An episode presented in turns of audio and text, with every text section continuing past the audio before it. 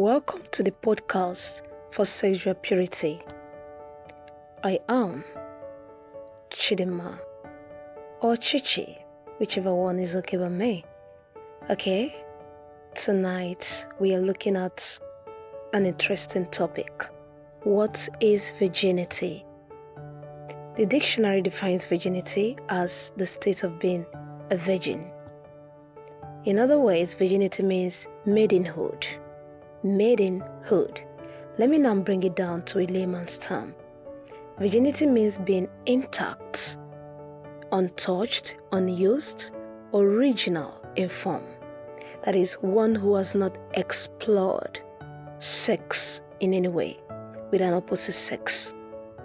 So we see that it is maidenhood. Now, who is a maiden?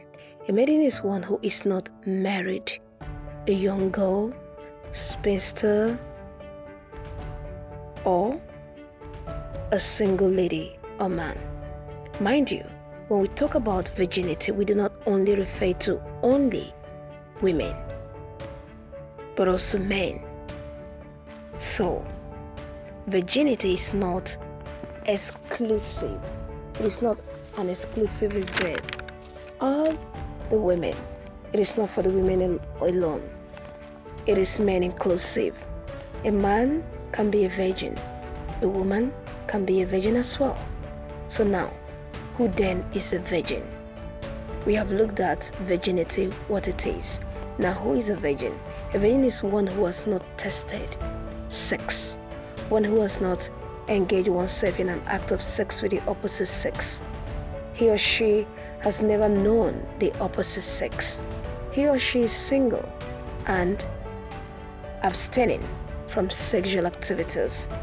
He or she could be in a serious relationship or even courtship and is not practicing sex, is not engaging in sexual intercourse, is practicing total abstinence a virgin does not engage in either sex or masturbation. Some people don't see the opposite sex, but they satisfy themselves through sex, through self sex. That's what we call masturbation. This is corrupt virginity because masturbations or self sex, otherwise known as solo sex, give them the satisfaction derivable from sexual experiences with the opposite sex. Now, a virgin does not frolic, caress, fondle, stroke, or kiss affectionately the opposite sex. All these are arousers and are not necessarily the sex itself, but they are potentially capable of, you know, initiating the acts. They are pre sexual activities. You don't fondle or stroke an opposite sex without feeling the chemistry in your system. A man could release orgasm just by contacting the body of an unaware lady. On, a, on transit, there are men with high libido who experience the release of you know orgasm just by sitting close to a woman.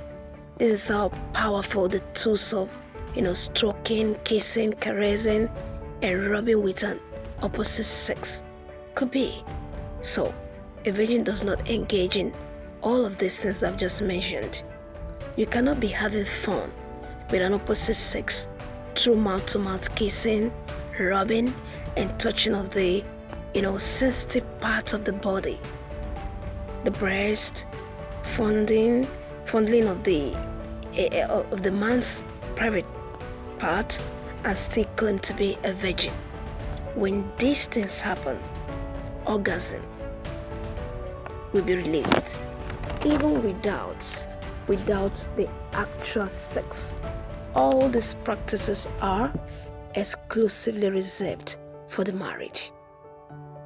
Yes, some people will say we just kissed, we didn't have sex. He just touched my breast or stroked it. We didn't have sex. You are wrong. Something motivated the touching, the kissing, and the caressing, and that is the urge for sex before you embark on it, you were aroused and you wanted to satisfy your arousers. So, a virgin is one who is spotless and is waiting to get married before engaging in sex. A virgin is one who understands that marriage is honorable and the bed undefiled. Because if this, if the virgin defiles her bed, she's no longer a virgin. A virgin is one whose garment is still spotless and whole, and it's not stained with the blood of defilement and sexual immorality. Virginity is biblical. This is where I'll be wrapping it up tonight on the podcast for sexual purity. In my next episode, I'll be talking about is virginity biblical? We look at it the Bible way. Stay connected. I remain your host, Chichi, or you call me Chidema Ebel. Good night to you, and don't forget to share and like. Bye for now.